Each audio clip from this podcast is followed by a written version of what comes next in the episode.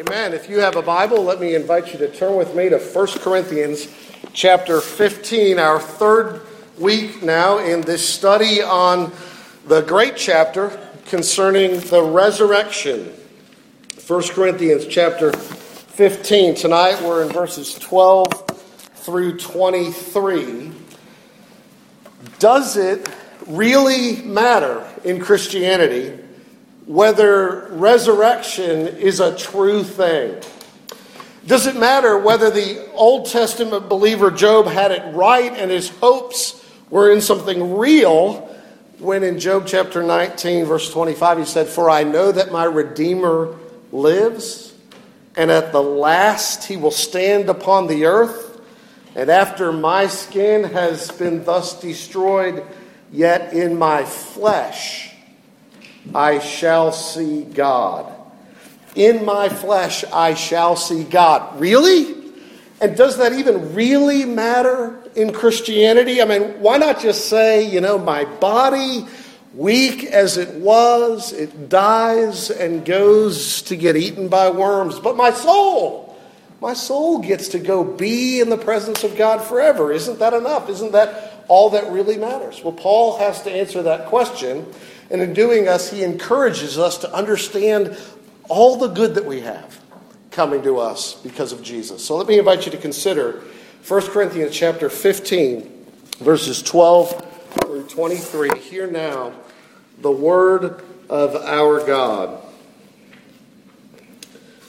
Now, if Christ is proclaimed as raised from the dead, how can some of you say that there is no resurrection of the dead?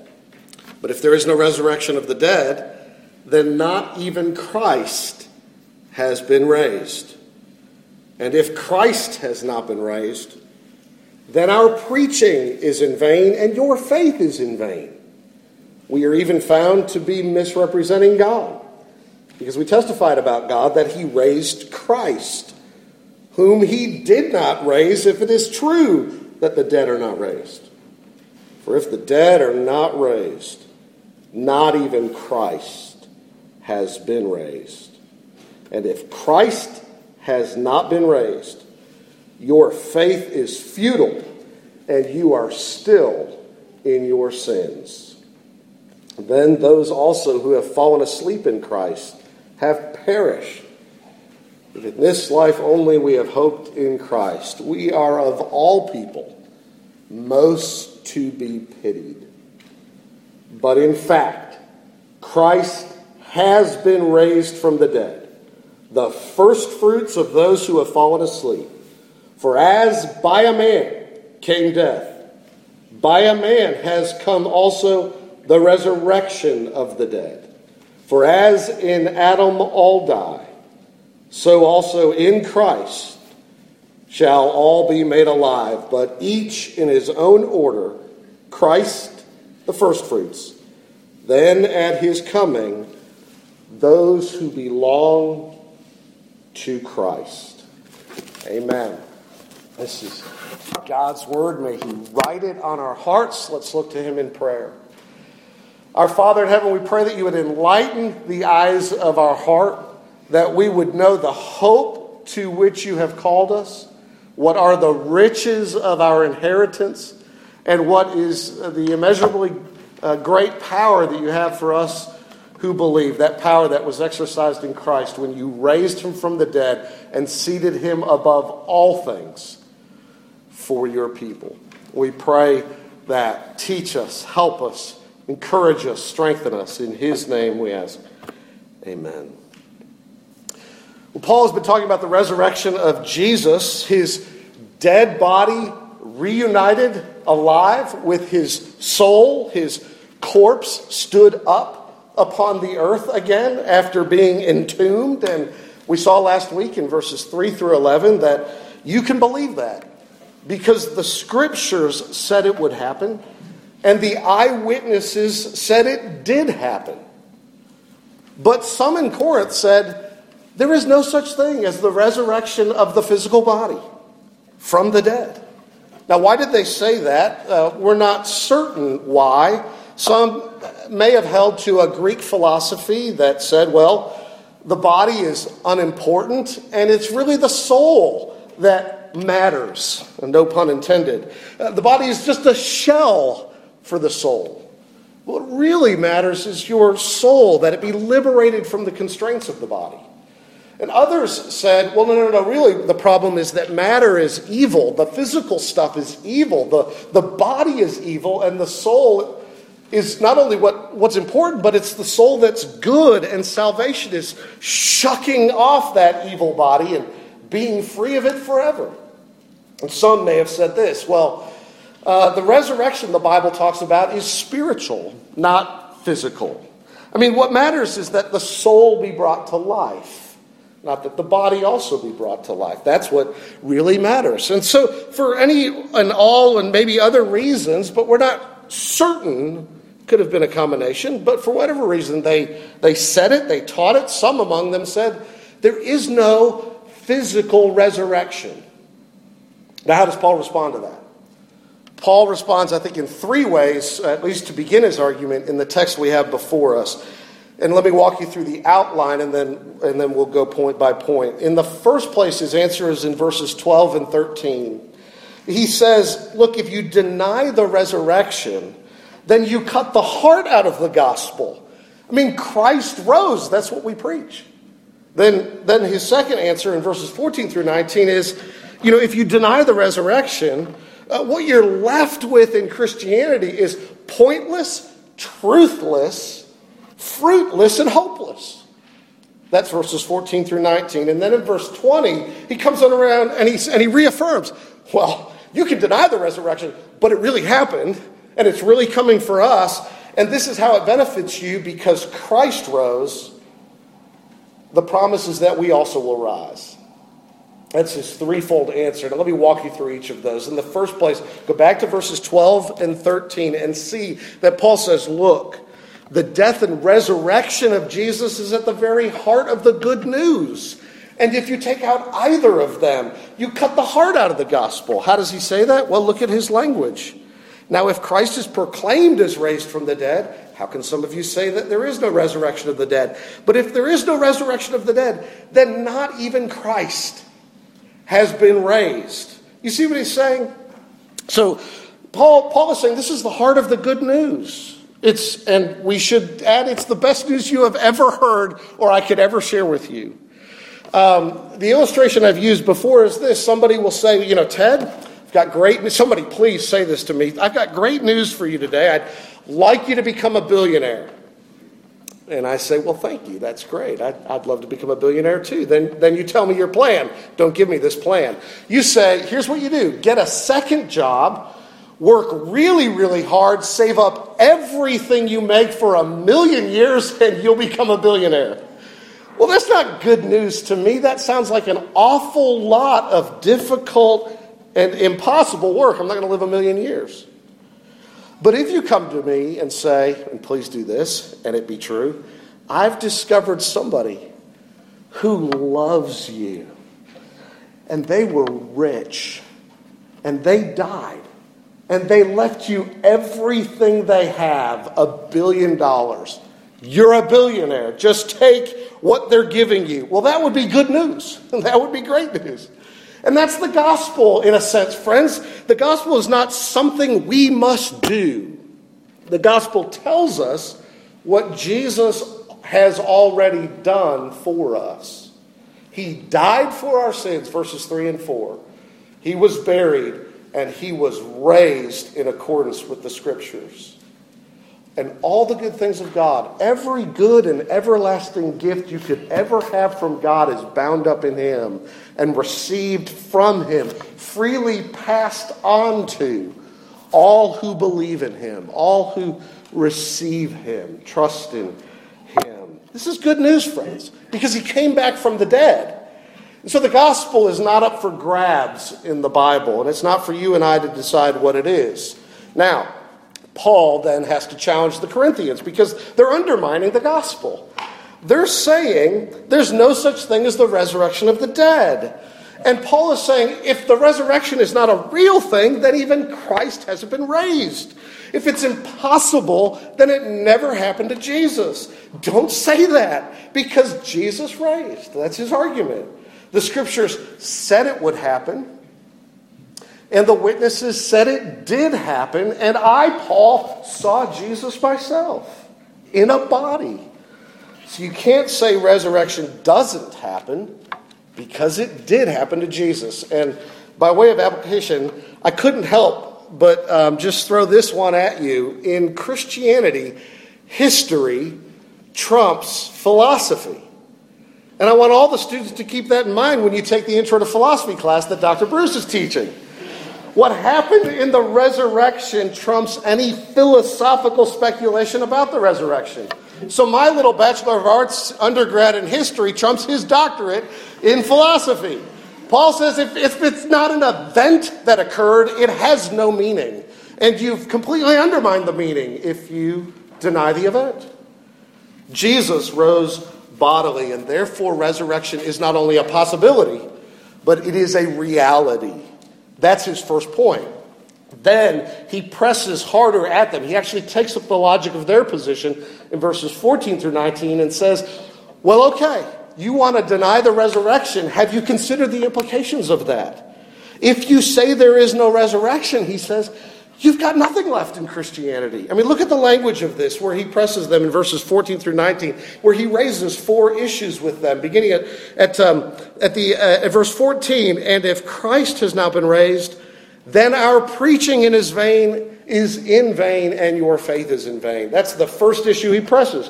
If Christ has not been raised, then preaching and faith are pointless and worthless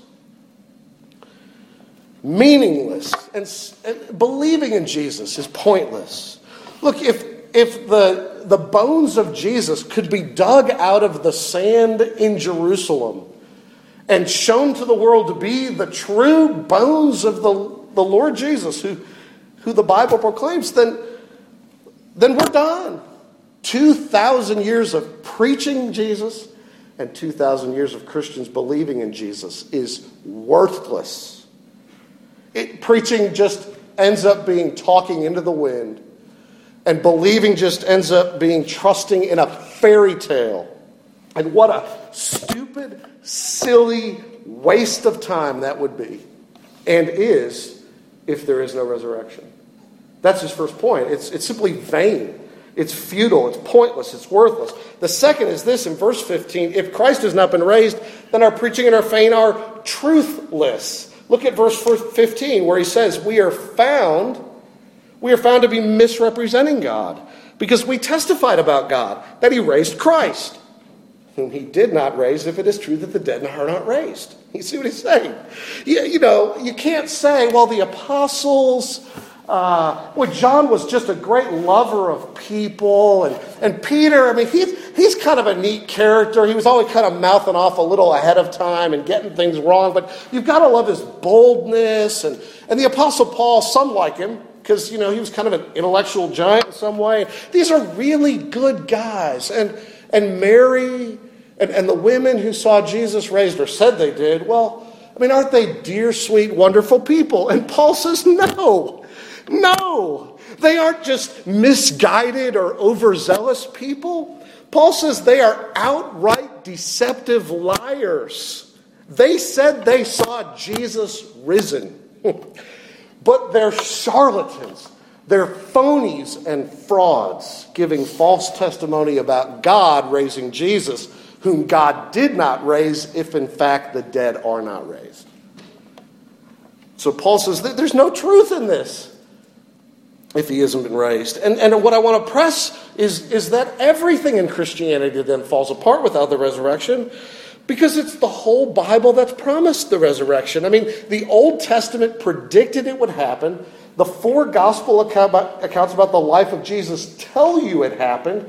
The letters of Paul and Peter and James explain why it happened and why it's good. And the book of Revelation at the very end of the Bible, it strengthens our hope in resurrection. It's all gone if it isn't true. Abraham and Joseph and Jacob and David looked forward to the resurrection. Isaiah proclaimed, Job looked forward to, in his flesh, seeing God. Peter and Paul and John and Thomas, all these guys said they saw him. And if they are all saying the resurrection is true and it happened to Jesus and it isn't true and it didn't happen to Jesus, then they are all liars, including Jesus, who said he would be three days in the belly of the, belly of the earth and then he would rise. They're all liars. And you ought to throw out everything they say because they lied about the most important thing. So listen, Christianity depends on it being historically true. And we believe it because it is true. And if it isn't true, we ought to shred the Bible, burn it, and throw it on the ash heap of history. So don't say, oh, how sweet. It's wonderful how religious you Christians are, how spiritual you are. And I've seen even some of you kind of be kind to people and give your money to stuff. And isn't that really great? And Paul says, no, we're outright in your face, bald faced deceivers. Hmm. And so Christianity, preaching, and faith are pointless and truthless, but he presses a third thing. They are, in fact, fruitless. They bear nothing good. They don't deliver what they promise. And he says that again here in the text when he says, not only verse 15 are we found to be misrepresenting God, but in verse 17, and if Christ has not been raised, your faith is futile and you are still in your sins. You are still, he says, in your sins. What Jesus promised, he doesn't come through on. That's what he's saying. It doesn't deliver. It doesn't bring forgiveness of sins if Jesus hasn't risen. It doesn't bring redemption from sin. It doesn't bring release from the bondage of sin. It doesn't bring the hope of one day being out of the very presence of the evil of sin. It doesn't do any of those things. You are still in sin, Paul says. Think again of the first event of the gospel. Christ died, not just died, died for our sins. And we looked at that statement in verses 3 and 4. His death was a real sacrifice for our sins. He went to the cross for us. He died the death that we deserve. The wages of sin is death, and Jesus took all the consequences that sin deserves on behalf of any and all who believe in him. In him we are forgiven. And so, uh, if our justification means anything at all, it means we have the right to stand bodily in the very presence of God as Adam stood in his body in the presence of God in the garden. If we're truly no longer in our sins because of him. Now, how do we know that Jesus' sacrifice was successful in that? How do you know that his death actually rescues you from your sin? Because he rose. This is Paul's point in Romans chapter 4, verse 25. Christ was delivered for our sins and was raised for our justification. In other words, if God had no regard for his sacrifice, then God would not have raised him from the dead. But God did raise him from the dead because God accepted the sacrifice Jesus made on our behalf, and he was satisfied with the work of Jesus on our behalf. And death could not hold Jesus because he conquered sin and death, and he satisfied the curse due to us for sin. He took it away. And the father looked at his son and said, With you I am well pleased. I'm satisfied with your work. It is finished. And so he rose in vindication that he never died for his own sins, for he had none. But he rose in vindication that he had satisfied justice for our sins. And God is pleased with him. And if he did not rise, then he's still in the grave. And the only thing you can say about him is he was a sinner just like us. And he paid for sin just like you and I deserve to. But he didn't. He rose. And the empty tomb says, God is satisfied with his Son and the work of his Son on behalf of his people. In him we are forgiven. There is fruit, it's not fruitless.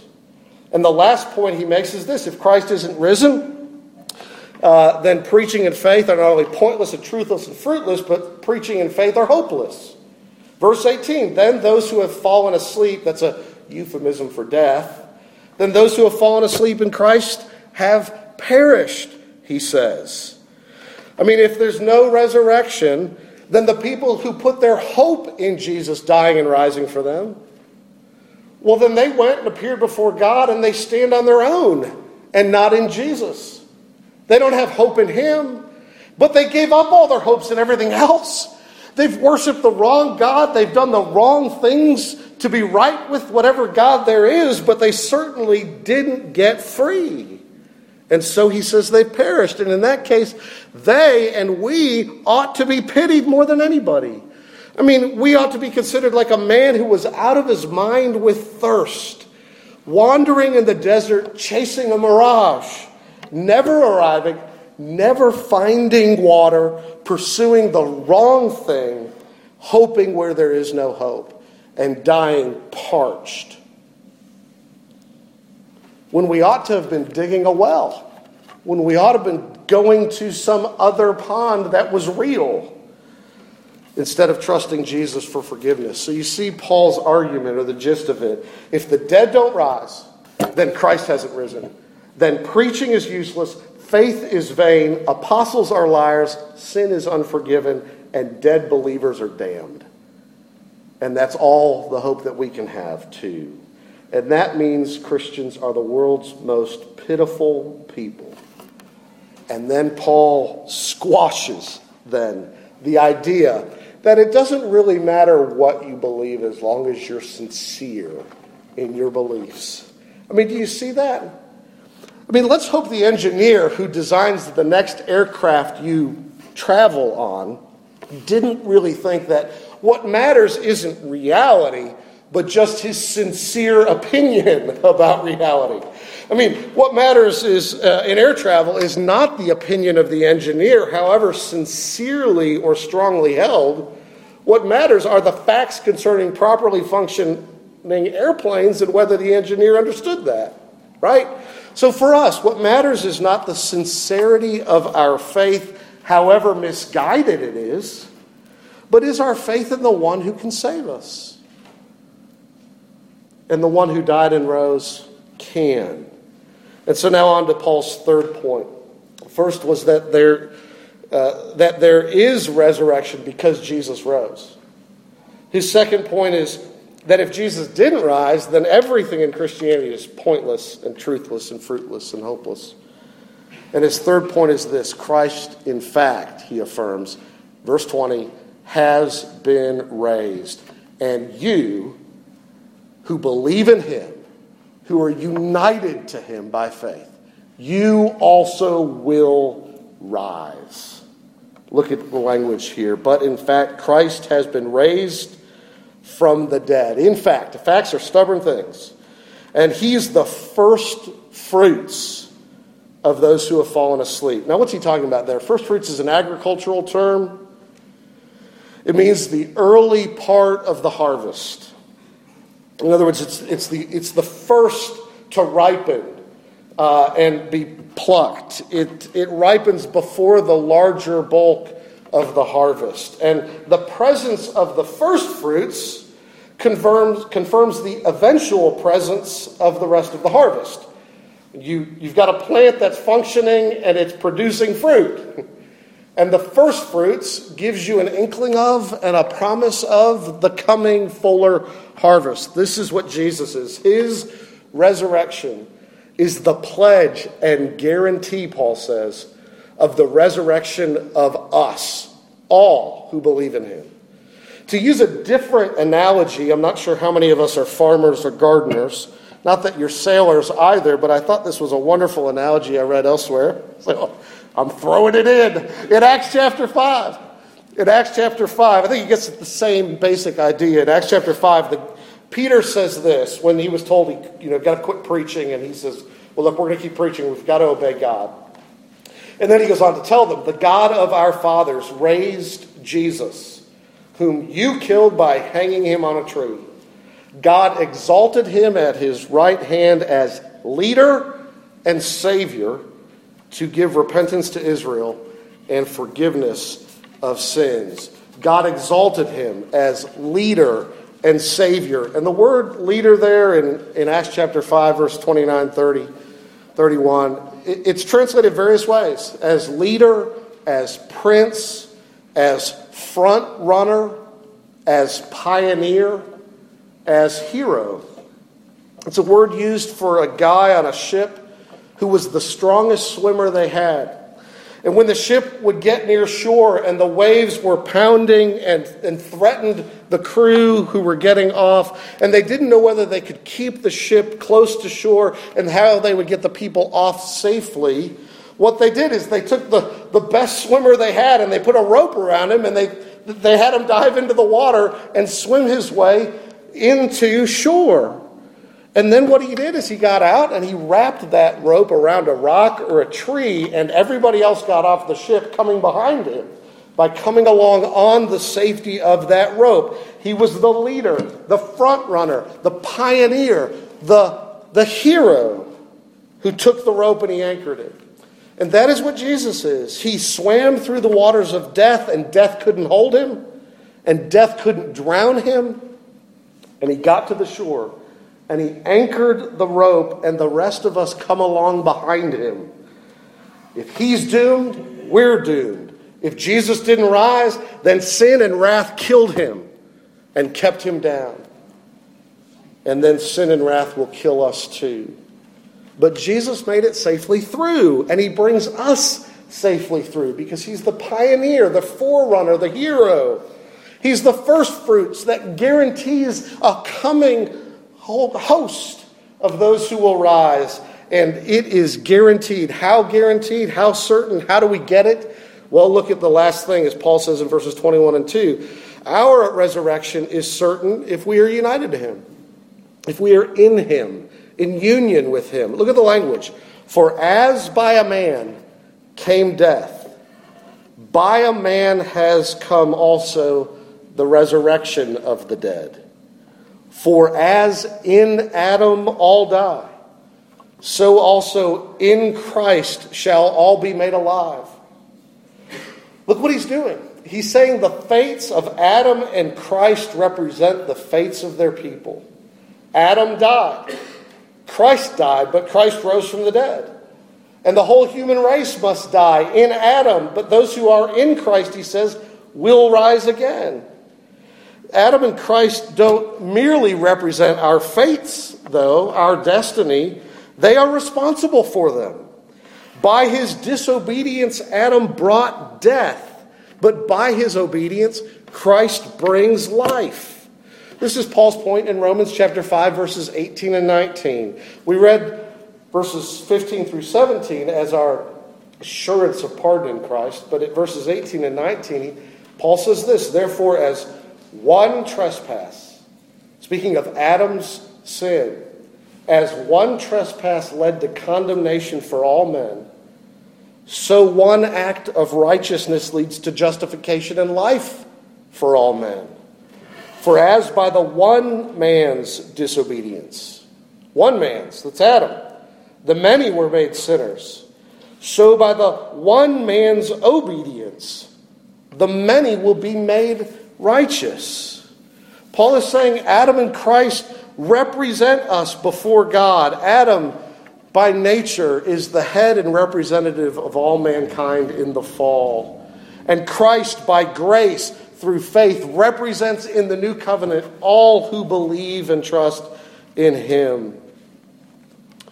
And so the Bible here is saying, as it reflects upon Adam and Christ, is, is telling you not You've got to work really harder than Adam did if you want to be saved. You need to do a better job than Adam did. You need to follow not the example of Adam, but you need to follow the example of Christ. That is not what the Bible is teaching. The Bible is saying that it's not just that we follow the example of Adam, though we do. but that we are all in Adam. And what we need is to be out of Adam and in Christ, united to Him, under the umbrella of His salvation, under the umbrella of His saving work, through union with Christ by faith. And we can have that, friends, because He is not dead, He is risen. And so, just as Noah in the Old Testament and his family were safe from the judgment of the flood, and then they entered a restored and renewed earth only after they were in the ark, only by being in the ark.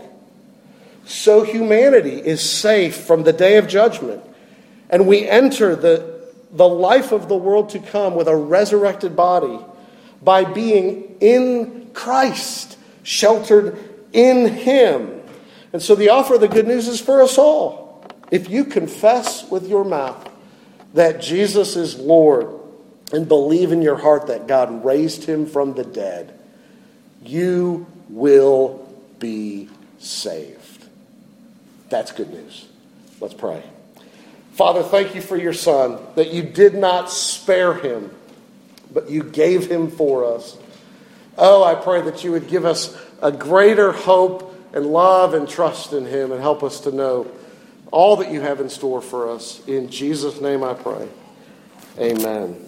Let's stand is doing to me. Mm-hmm.